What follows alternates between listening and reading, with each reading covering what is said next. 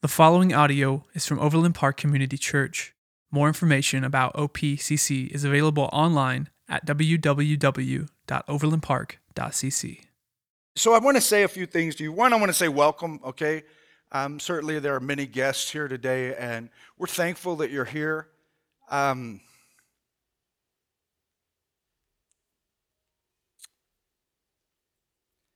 so, like, I want to try to really be authentic today. This is the 27th time I've preached an Easter Sunday. And I think this is the first time I'll preach a message like today's message. I, have thought a lot about um, today, and I've thought a lot about the series that, that we're starting today. And I've had a ball in ministry my whole life. Like the Lord has used me um, to see a lot of life change. I moved up here from Oklahoma um, in 2011 to, to take this church that, for all practical purposes, was dead. It was scary, but I knew the Lord had called me. And I was coming from a church uh, that I spent my entire life at as an adult. Started as a youth pastor, became the pastor, and served at that church for 15 years. So lots of lots of growth, lots of life change, um, and saw a lot of momentum, and really rode a lot of momentum with the Lord. Um, but it, but it sort of kind of got to a place that was just like something's off. Um, and so moving up here after taking a year off, I, I had a lot of time to really think about the church. Um, and when I say the church, I don't mean uh, my church that I had there, that I was leading in Oklahoma, but I just mean like Jesus' church. Like, there are a lot of great churches in this community. Um, and there are a lot of them, there are a lot of churches that I would say uh, aren't so great. Uh, and by that I mean I, I don't think they teach the word. I don't know how you can have a church without teaching the word. And so I like looking back on all of that and thinking about Easter. Um, so we've made it like about the resurrection. Not love the resurrection, it is our hope. Without the resurrection of Christ, there is no hope for the believer. Um, there's like, as Paul says, like, there's, there's no reason for even being here today without the resurrection. But when I study the scripture and when I look at the scripture and I think about the church in America, there's just some things that don't seem like they match. Like when I read in the book of Acts and see the, the power and see the people's lives being shifted in a moment in time. And they don't live the way that they used to do. It puts me in a place where I have to kind of scratch my head and go, what is the church doing? And so I, I, I feel like, and I don't want this to sound as a criticism of the church because I think there's some great work going on. I want it to sound like an admission like that I was a part of a ministry. I was like I was the leader of the ministry. We were seeing life change. But to be authentic with you and just to really be open and vulnerable, like there are a lot of things that we missed. And I think there are a lot of things the church is missing today. And I think that Easter is a great example, a great time to look at that and go, so we could see that it's missing. I would just say to you, like today, like our church, we would say it's full. Like we've been digging this thing out for years. But it's full today. Why wasn't it full last week? Why wasn't it full the week before? And will it be full next week? Because as I look in the book of Acts, they were having a problem with this. They were having a problem with, with, with mo- like movement was happening so rapidly, things were shifting for them. And so I think as we look at this, we see that Easter is a celebration about the resurrection, but it's more than that. It's more than the resurrection. You see, the resurrection of Christ is the power behind what makes the church possible. But when we look at Easter, when we see what Jesus says after the resurrection, he doesn't talk a lot about the resurrection. That's a pretty fascinating thing to think about. And so today we, we start to look at some of the things that, we that he talks about, and what we see is that the, that Easter and the resurrection is about like the kingdom. It's about the coming kingdom of Christ, and it's about the beginning of that kingdom. You see, when we open up our Bibles and we, we really believe in the, the inspiration of Scripture, that the, the Word of God is actually the Word of God. Which is, which is a thing I think in America and even in the church, we know, like, like, in this community, we know that there are churches that are questioning, is the Word of God the Word of God? Well, this church believes the Word of God is the Word of God. Historically, that's what everyone has believed who's called themselves a follower of Jesus since the time uh, of James and John and Peter. Like, that's what they believed, and that's what we believe, and we're not shifting away from that. And so, as we see that and we read the scripture, one of the things that we learn uh, in the book of Genesis, in the beginning, God created. And if you've read the, the few, first few chapters of Genesis, you know that, like, man really screwed things up. Like, they start in a garden in perfection, they start in fellowship with the God of the universe, the creator. And then there is a, a fall. And, and so then at, at the fall, we see a, a prophetic utterance that the seed of the woman would crush the enemy's head. And so we're promised in that particular fall of mankind that God would provide a source of salvation. It was the first messianic prophecy that we see in the Bible. And then throughout the Old Testament, it is a story, it is just a retelling through generation after generation after generation uh, uh, of the coming of the Messiah. And the people of Israel would look and they would, they would think that it would be, they thought it was Moses. And Moses was to do part of it. He was to deliver them and they were to grow up into a nation. But Moses couldn't get it done. And, and then we, they thought it was David and he was a king that led them into incredible victory and conquered a lot of territory. But David couldn't get it done. And throughout we see um, from all of the kings that there was not the seed had not arrived. And finally, we get to the New Testament, and Jesus is the promised seed. And, and what we learn in that is that when we see in Jesus in the resurrection, we see in the beginning there was a fall. It started with a garden, and by the time we get to Revelations, we see a city. Now, that's not accidental. We start with a garden, we end with a city.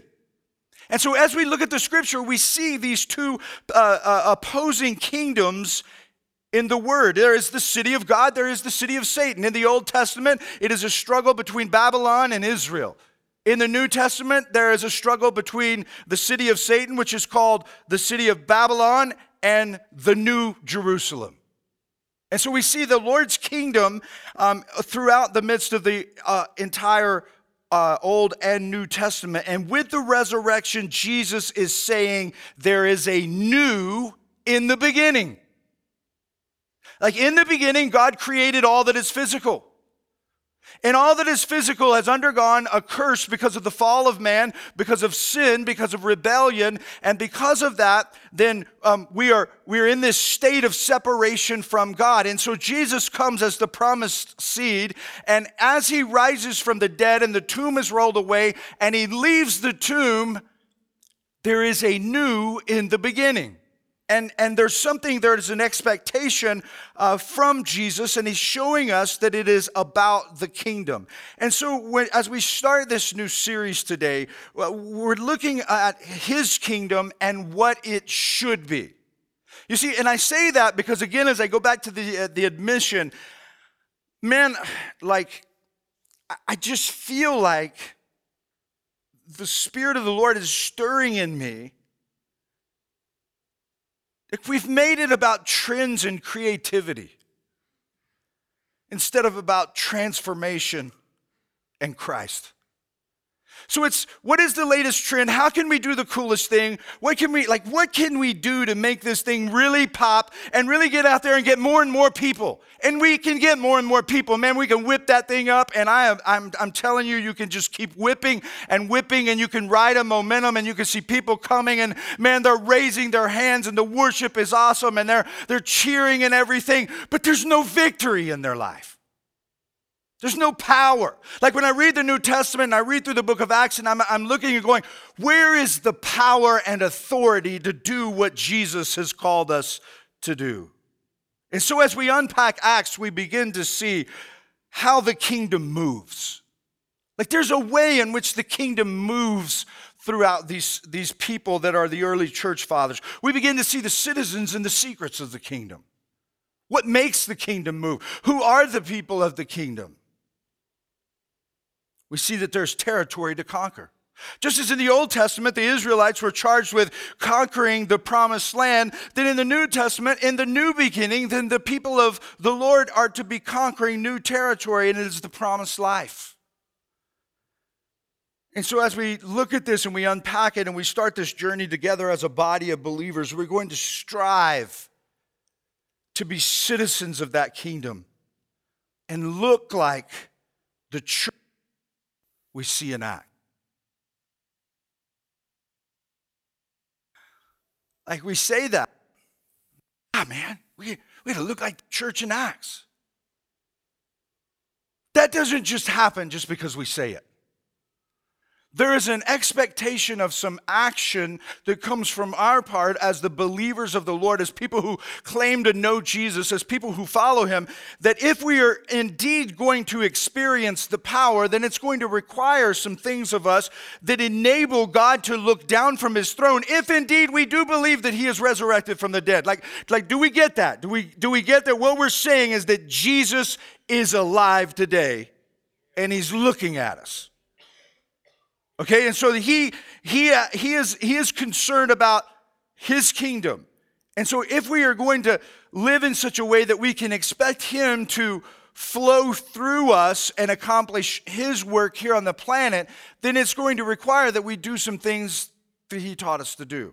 And so, I, what I want to do, just by way of introduction of the, of the series, again, a little bit different Easter uh, uh, sermon, and and uh, if you don't like it, you can take that up with the Lord, right? Because He's the one. That, He's the one that led me here.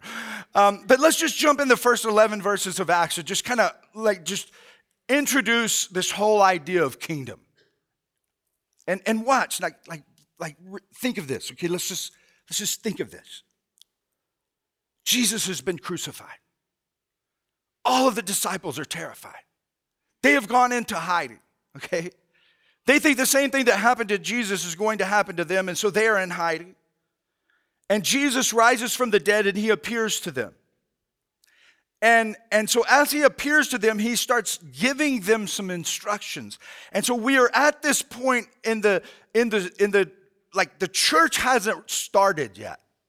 Like, like when we're, where we're reading from today, no church. Now imagine that. Like we can't even imagine that because the church has had such an influential a part of all of our being. Like the church influ- has been influential since the time that it started, but this is right before it started. And, and so they, they know Jesus has risen from the dead. And so Luke here is recording for us, and this is important. Okay, so for those of you who may be a little bit skeptical, this is an eyewitness account of this incident. We're not reading some, like, though it is a very powerful and religious book, we are not reading some mythical religious thing. We're reading from a firsthand account here, an eyewitness who had the audacity to write this down, and there are several other guys who agree with him and wrote very similar things. And so we're reading an, about a historical account that these guys claimed that happened. And this is what they said In my former book, Theophilus, I wrote about all that Jesus began to do and to teach until the day he was taken up to heaven after giving instructions through the Holy Spirit to the apostles he had chosen. After his suffering, you know, after his crucifixion, after his suffering, he showed himself to these men and gave many convincing proofs that he was alive. He appeared to them over a period of 40 days. See, I think in our minds, we think, oh, okay, Jesus rose from the dead. He said, hey, what's up, everybody? I'm out. Like 40 days. 40 days he appeared to them intermittently to different ones, and he spent time with them. And he spoke about what? The kingdom of God. Now that's fascinating to me. He didn't speak about the resurrection, he spoke about the kingdom of God. So, what did he want their minds to be focused on? The kingdom of God. And on one of these occasions, Luke says, while he was eating with them, amen, in our resurrected form, we will eat. That's good, right? And won't get fat. Thank you, Lord. We don't have to worry about a free day. Just every day's a free day. If you're watching your weight, you know what I'm talking about. So, on one occasion, while he was eating with them, he gave them this command Do not leave Jerusalem, but wait for the gift my father promised, which you have heard me speak about. For John baptized with water, but in a few days you will be baptized with the Holy Spirit. That is so vitally important. Like, I think we're baptizing a lot of people with water that have not been baptized with the Holy Spirit. So when they met together, they asked him, Lord, are you at this time going to restore the kingdom of Israel? And I think, I think this is where we, we see the shift. You see, what, I, what I'm going to submit to you today, I think, is, is that we're focused too much on the end. And so that's what they were trying to focus on. Is, is it all going to come to being now, Jesus? Are you going to take the throne and overthrow the government? And are you setting it up right now? And, and watch how Jesus responds to them.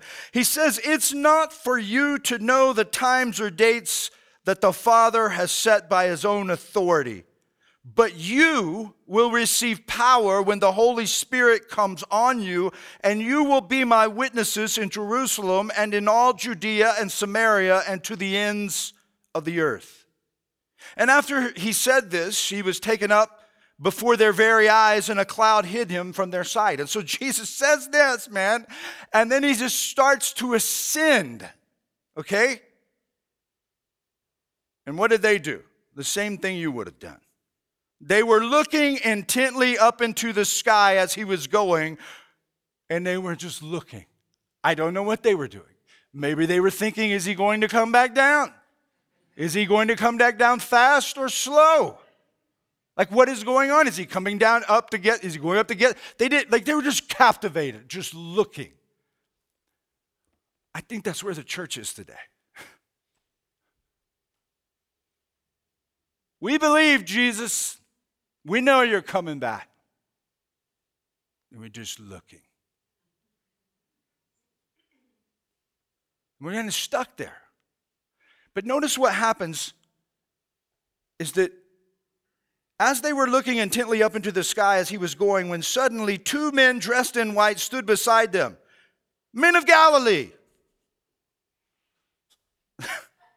like he gets their attention. They get their attention. They said, Why do you stand here looking into the sky? This same Jesus who has been taken from you into heaven will come back in the same way you have seen him go into heaven. Quit standing there, I think, is what they're saying. You got work to do. All right? So here are a few observations this Easter for us to consider about the kingdom. Number one, the king has issued orders, not options. Like they're, they're orders, they're not, he is the king. It's important for us to realize that Jesus is a king. And we've got so concerned with him being our Savior that we've forgotten that he's a king. Like he's the king. What does that tell us? We are servants and he's the king. And it's not optional in a kingdom whether you listen to the king. But we've made it optional. We can receive the blessing of the king without listening to the orders of the king. What? That's not how anything functions. especially a monarchy like this. And so, Jesus sits as the head of the king. And so, like, it's not optional that we can say, well, when I get around to it. Remember, in the beginning, God created the physical universe. In the beginning, Jesus created the spiritual connection that we can reestablish relationship with the Lord. It is a new in the beginning. And when Jesus makes a choice, it always comes with a charge. If you are chosen by the Lord, Many are called, the word says, but few are chosen. If you are chosen by the Lord, then it comes with a, cha- a, a charge. There is always responsibility that comes for the believer when he accepts Jesus into his life and realize Jesus is choosing him. But we think it's optional. like we think that, well, no, like there is a charge for the minister. No, you got a charge on your life, bro. Like if you know Jesus, you may not be fulfilling the charge, but there is a charge on your life. And it is not a charge just to celebrate the resurrection. Like it is a charge, it is a call. So, what is the call? Well, we know it, what it is because um, the, the Gospels tell us in Matthew chapter 28, verse, verses 18 through 19. What did Jesus say? Go ye therefore and make disciples of all nations, baptizing them in the name of the Father, the Son, and the Holy Spirit, teaching them to observe everything that I have taught you. There's the charge. That's not my charge, that's the charge of Jesus whom the one we like to say is Lord, whom the one we say is Savior. Jesus, save me from my sins. I will do that. Come into my kingdom and function as my servant. What do I do if I function as your servant, Lord? You go and make disciples of all nations so that they can come into my kingdom and function as my servants. That's the call of the gospel. We see it is that w- when we receive the good news of Christ and we're forgiven of our sins, then there's something that is to happen. And so we receive the Great Commission. And so we need to be about the business of making disciples of all nations. And so my question to you is how many disciples have you made? Now, when you ask that question, brothers and sisters in the Lord, that one will back you up. Like when I look back on my ministry in Oklahoma for years and years, I made a, I made a lot of converts, and people did get discipled along the way as they were serving as small group leaders or some other capacity. But when you boil it down and say, okay, Jimmy Holbrook, how many people did you invite into your life and intentionally walk with them and teach them what it means to be a disciple? I couldn't come up with one person I, I literally invited into my life. Now, thank the Lord, I've shifted. He showed me something and I'm shifting from that. And I see, like, this is what I see as I'm like I'm looking at the church. That's what I'm trying to like reconcile in my mind. Why isn't the church making disciples that make disciples? Why isn't the church doing that? It is so clear that that's what we're supposed to do. And I think it is because we've gotten our focus on the resurrection, which is good because that's where all our power comes from. But we, it is bad when we are stand there gazing and that's all we think about is the resurrection when we're to be making disciples so that when Jesus returns, they can be a part of that experience as well. Not making converts, by the way. Jesus didn't say go and make converts. And we like to count baptisms and, and confessions, but we should be counting disciples that can make another disciple. And so the king has issued orders, not options. The second thing is Jesus gave many convincing proofs that he was alive. And I'm thankful for that, okay? And so I'm not going to spend a lot of time on that, but I'm, I'm um, my faith that I place in Jesus as I talk about these things, and we go, man, that, whoa, like Jesus, whoa, rising. like that, like we've never seen anything like that. But there are many convincing proofs that Jesus, in fact, was alive and did um, walk among people and did perform all these miraculous things. And so we can look and make a strong argument and case um, for faith. It's not blind faith. Like there, there is, it's reasonable. It is not a blind leap in the dark. As a matter of fact, I, as I've looked at all of the different evidences that give an explanation for humanity's existence, I've found that Christianity is the best one of them. And so I'm thankful for all of the convincing proofs that Jesus has given. So maybe you're here today and you're like, whoa, man, like he's really kind of leaning in here as to whether or not I'm a part of the kingdom. And make no mistake, that's exactly what I'm trying to do. I'm not here like in a popularity contest. I'm not here trying to get you to come back to my church next week. This is not my church. I'm a servant in the kingdom. And all I'm called to do is proclaim the word. And I am more concerned that you are a disciple of the Lord than that you are a member of a church. Because that's the only thing that matters in the end. And so I'm going as a representative of the Lord who has been called to lead in the ministry and shepherd his people as to whether or not I adequately equip them. And one of the things that we have to deal with right up front is the truth. And there are many convincing proofs. And so you may be here going, man, I, I don't even know if I'm a disciple. And that's okay if you don't know.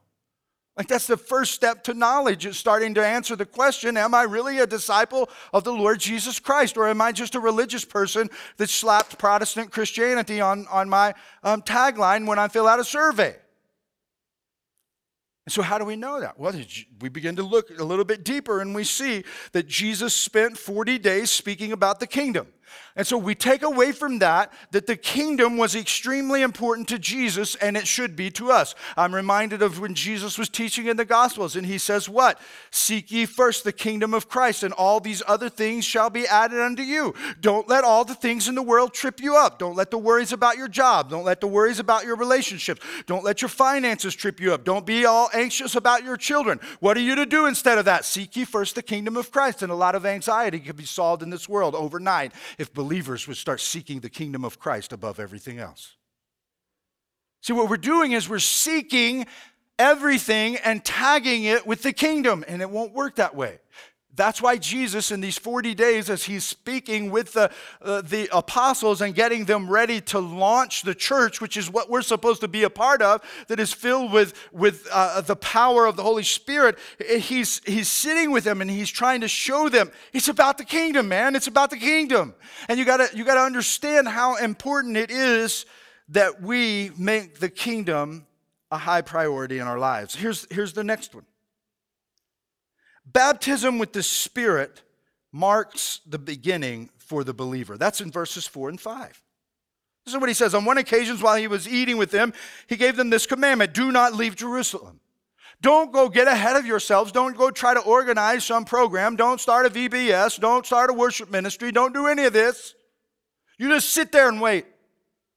On what, Jesus?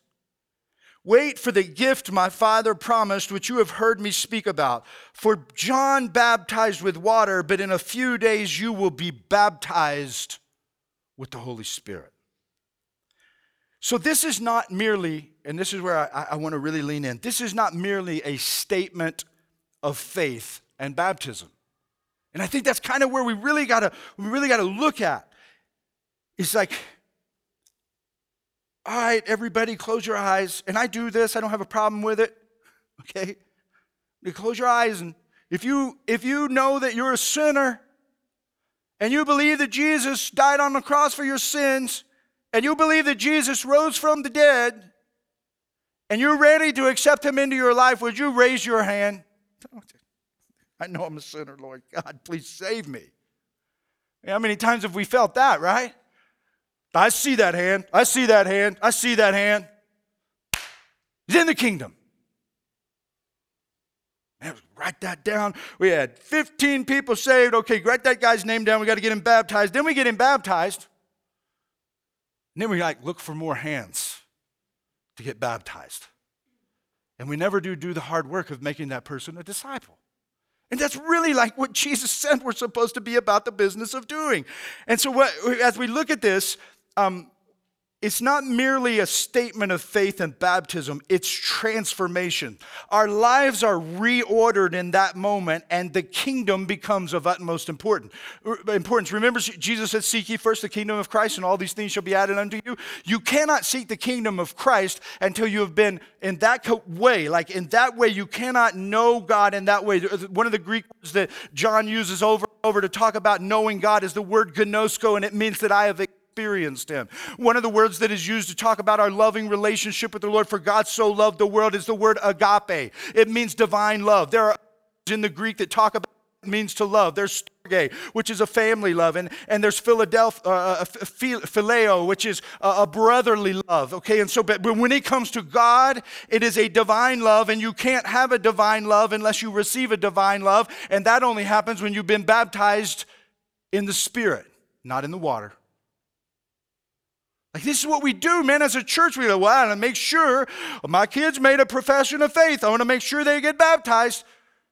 Bro, there are a lot of people that have made that profession of faith and baptized who have never, ne- don't even have any idea what the Spirit is. So we look at this, we go, man, like, what is Jimmy saying here?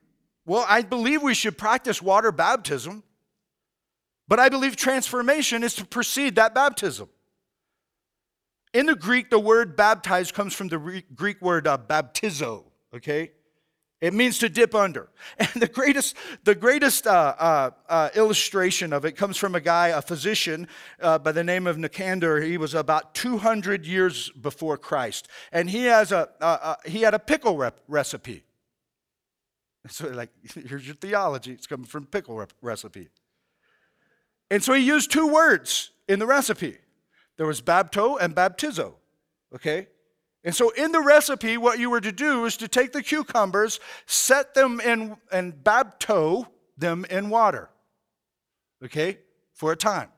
Then you were to take them and put them in, I suppose, vinegar or something of that nature, or whatever they pickled them in at that point, and you were to baptizo them. Okay? So whenever they get to that second stage, they are no longer cucumbers, they are pickles. And what I'm trying to say to you today is that there are too many cucumbers in the church and not enough pickles. Okay? Like transformed by the power of the Holy Spirit who comes into us and shows us that Jesus is king.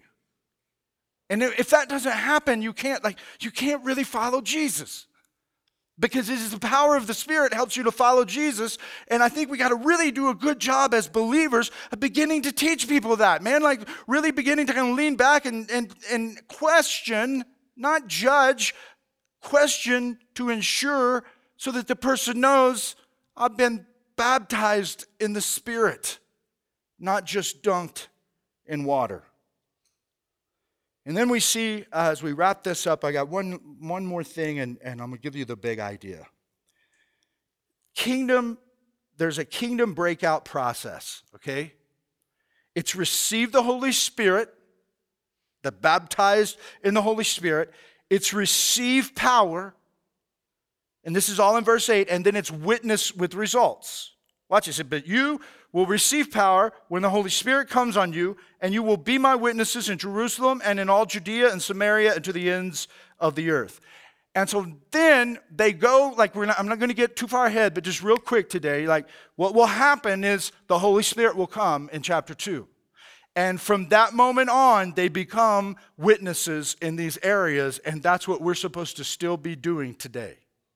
Like we're supposed to still be carrying that mission out of witnessing to the fact of who Christ was and making disciples of all nations, which means that that that we don't just like delegate that to the missionaries. Like it's good to support missionaries and write a check and be financially supportive of them, but you are a missionary, and one of the reasons America is so screwed up right now is that we're not making any disciples. We're just letting people come to church. We're not teaching them. You got to go out there and make disciples. Change the world around you. America's in great need of missionaries. The people of the Lord who see that they have been sent to co help people to come to know who Jesus is. And I believe this is um, where we have missed it, is because the kingdom, even in our own lives, so I remember, man, I remember when I got saved and I gave my life to the Lord, and it was such an incredible moment. And and and and and then I, you know, I remember um, answering the call to preach was such an incredible moment. And I remember everything that I did from the time that I got saved to the time I recommitted my life, and it's probably best that I forget a lot of that stuff. Okay? But I remember as I started my journey, the Lord has continually broke, broken out in my life. And so, as I started this discipleship journey and tried to be really intentional about not just making the church that I'm responsible for about Sunday morning, but making it about really making disciples and being intentional with that, I'm noticing, man, the Holy Spirit is moving in my life like He did when I was first saved. You remember when you first meet the Lord and they're like, man, I feel so free inside. Well, as we make disciples, we're continually following the Holy Spirit because He's leading us into people's lives. And, and we're having to rely on Him to help us through very challenging moments as we fight for people, to be reminded that we wrestle not against flesh and blood, but against uh, powers and, and principalities and spiritual forces of wickedness in high places. And so, as we begin to do battle, sometimes we are trying to disciple a brother or sister in Christ who doesn't even want to or doesn't realize they need to fight for themselves. And so, we begin to wrestle in that particular moment for them. And we have to rely on the Holy Spirit. And as we're relying on the Holy Spirit, then what happens is the Holy Spirit shows up. Why? Because we're seeking the kingdom of Christ first. And my job is taken care of, my finances are taken care of, and I'm getting my daily bread. Why? Because I'm concerned about the kingdom of, uh, of heaven coming down to the earth. What we want is our own kingdom and say, Jesus, put your stamp on that so that I can be assured that when my kingdom ends in this earth, I can come to your kingdom. And I think this makes sense for me. It says Jesus says to all those people who said they knew him, Depart from me, I never knew you. What does that mean? I never walked with you. And so as we walk with him, we begin to see, man, that, that the kingdom is, uh, is a breakout process. And so there ought to be moments in our lives where the Spirit is constantly breaking out. And by breaking out, I don't mean that you go into uh, uh uncontrollable uh, uh, uh, outbursts of emotion where everybody else is looking at you and going, What is wrong with that dude? That's not what I mean. What I mean is that you're going, golly, that is the Lord. It is a fascinating study to read the New Testament and see how many times they said, It is the Lord. One of the things that we say around here, and we're being intentional about, is like we see something incredible happen and we say, It is the Lord. Like there's no way that we could do that, that the Lord has showed up in that moment. He is helping us in that. And that is because we're trying to intentionally walk out this uh, process. And so I believe where we have really missed it is we have elevated conversion above kingdom. Conversion is necessary to enter, but it's only the beginning. And here's the big idea the king is coming.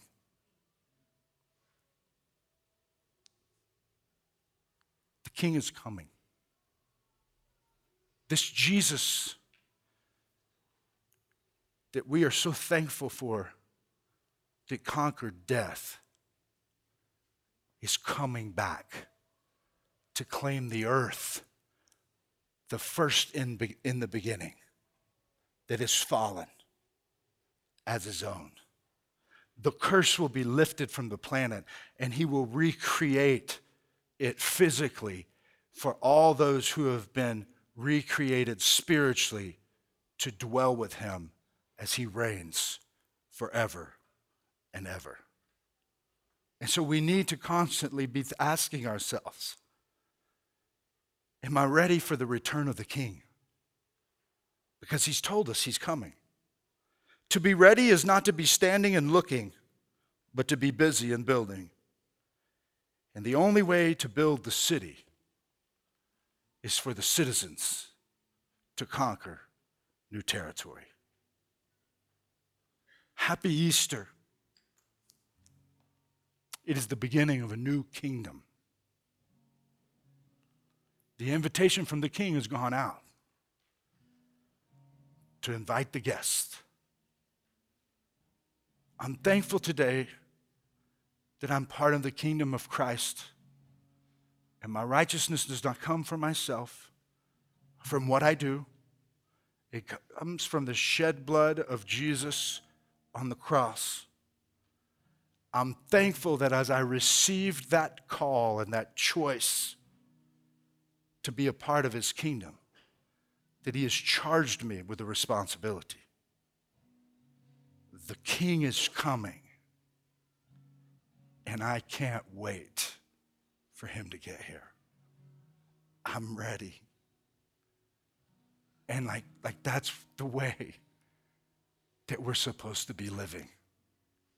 And that's what Easter means. Thank you for listening to audio from Overland Park Community Church in Overland Park, Kansas.